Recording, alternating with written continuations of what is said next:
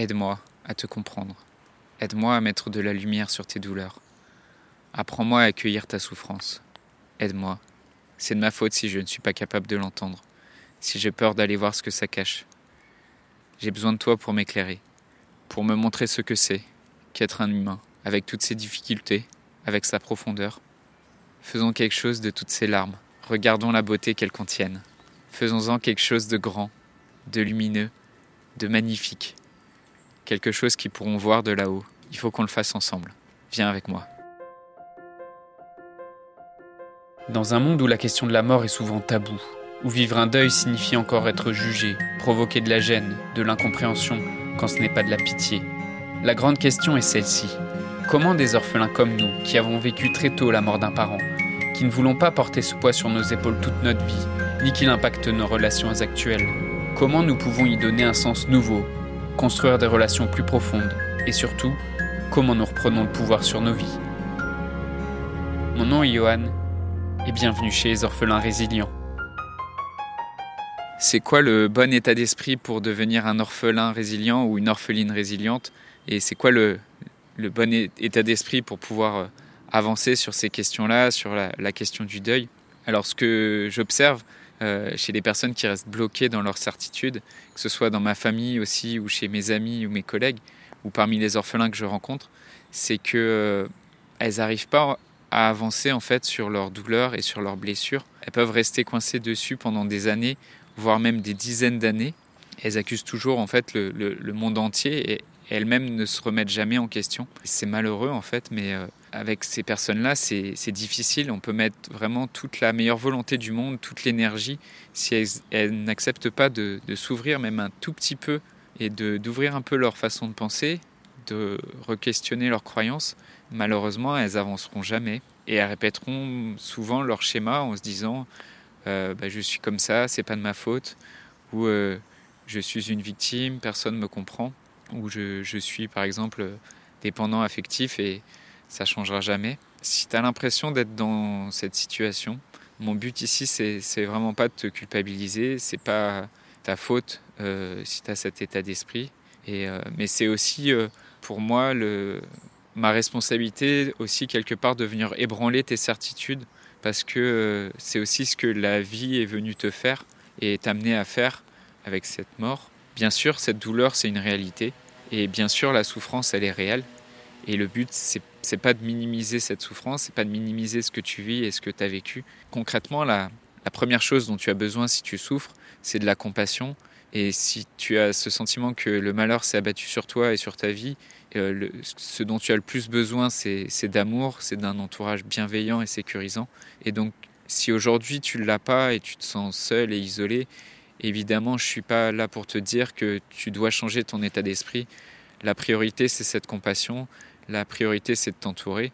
Si tu restes bloqué là-dedans pendant des années avec tes croyances tes convictions et que tu vois que ça te fait souffrir, mais que tu n'es pas prêt à, faire cette démarche pour avancer, pour changer tes croyances, ça va être très très dur pour moi comme pour n'importe qui en fait de t'aider. Et donc euh, c'est pour ça que je t'invite vraiment à, développer cette euh, flexibilité mentale.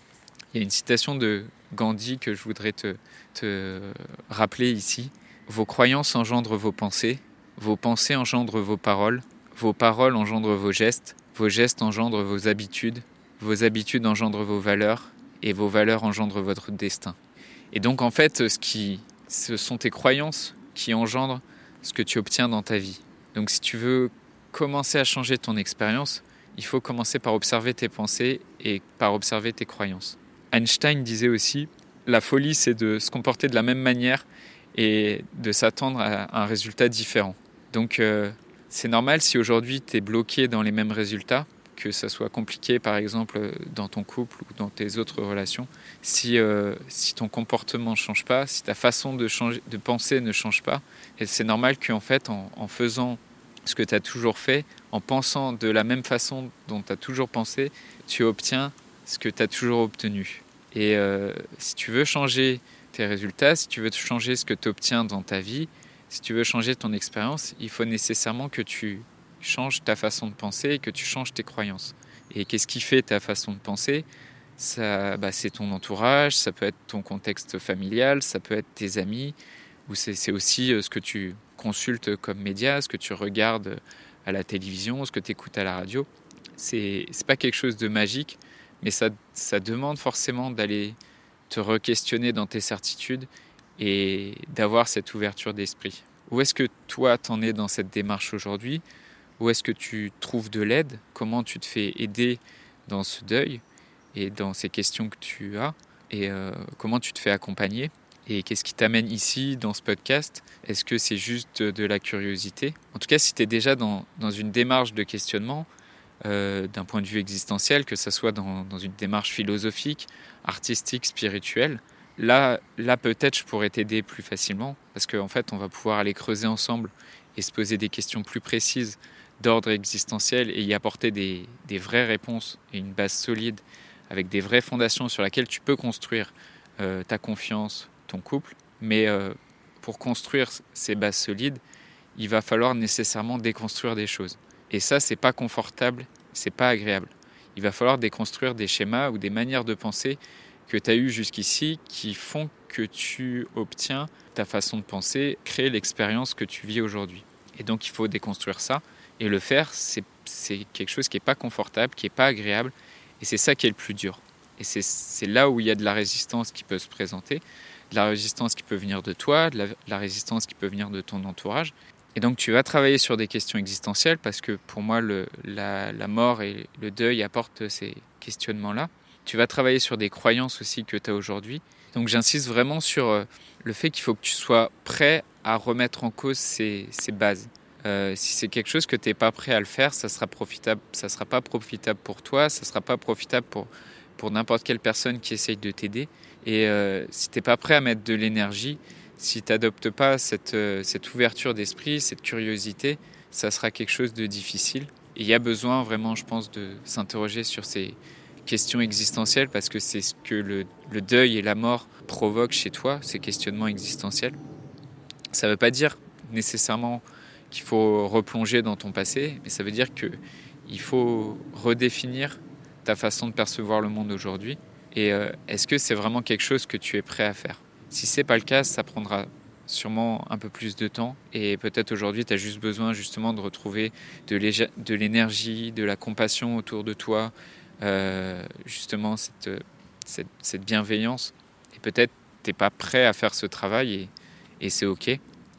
Mais si tu en es là aujourd'hui et que tu as encore toutes ces questions existentielles toutes ces questions pour lesquelles tu n'as pas trouvé de réponse et que tu vois bien que ça t'impacte dans ton couple aussi, dans tes aventures amoureuses, dans tes rencontres, et euh, que ce deuil, ça a encore de l'impact pour toi dans toutes ces relations, que tu te sens dépendant des autres ou que tu as peur de te faire abandonner, bah, c'est qu'il reste des choses à explorer et euh, tu peux pas t'arrêter aujourd'hui dans ta recherche parce qu'il y a des réponses à ces questions que tu n'as pas encore obtenues.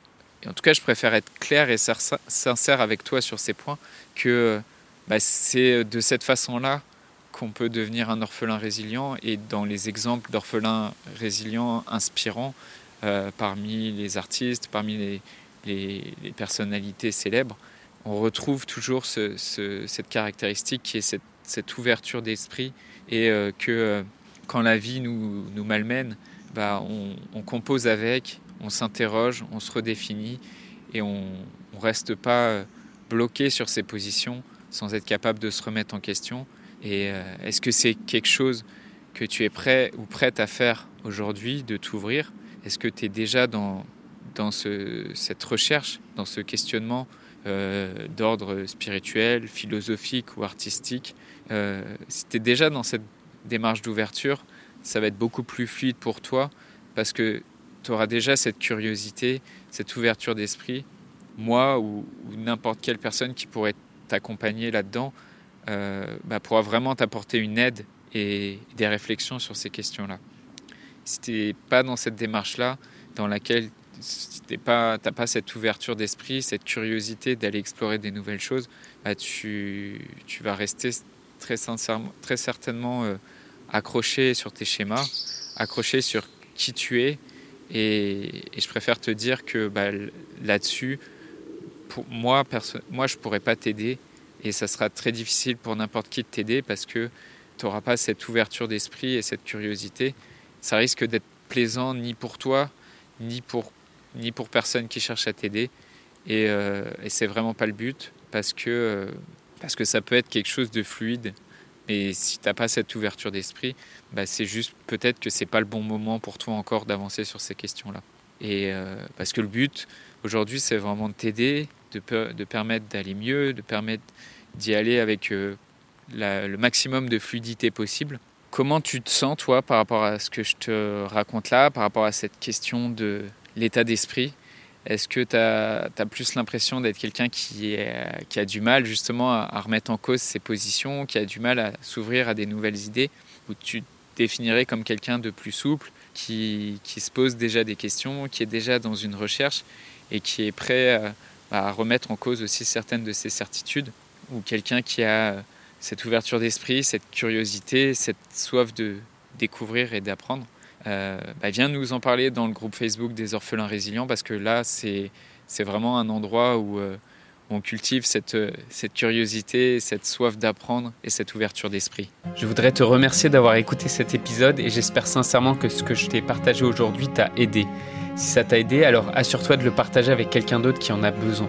J'ai créé récemment un groupe Facebook qui rassemble des orphelins ayant pour mission de partager leur expérience et de s'entraider. Ce groupe s'appelle Orphelins Résilients et l'accès est gratuit. Tu peux retrouver tous les détails pour rejoindre le groupe dans la description du podcast. Orphelins Résilients, c'est une communauté d'orphelins entreprenants, audacieux, ayant réellement envie de faire une différence dans leurs relations auprès de leurs proches et avoir une vie de couple inspirante. Dans ce groupe, tu retrouveras des interviews d'experts et d'artistes, des questions-réponses, des lives et des méditations, et surtout un groupe d'orphelins motivés, courageux et bienveillants. Donc je t'invite à rejoindre le groupe dès maintenant, c'est l'endroit dans lequel je partage le plus de contenu en ce moment. Le podcast Orphelin Résilient, c'est un nouvel épisode tous les jours du lundi au vendredi à 8h. Merci encore pour ton écoute. Je te laisse découvrir le sujet du prochain épisode. À très vite. Ars Moriendi, l'art de mourir, voilà ce qu'on abordera dans le prochain épisode.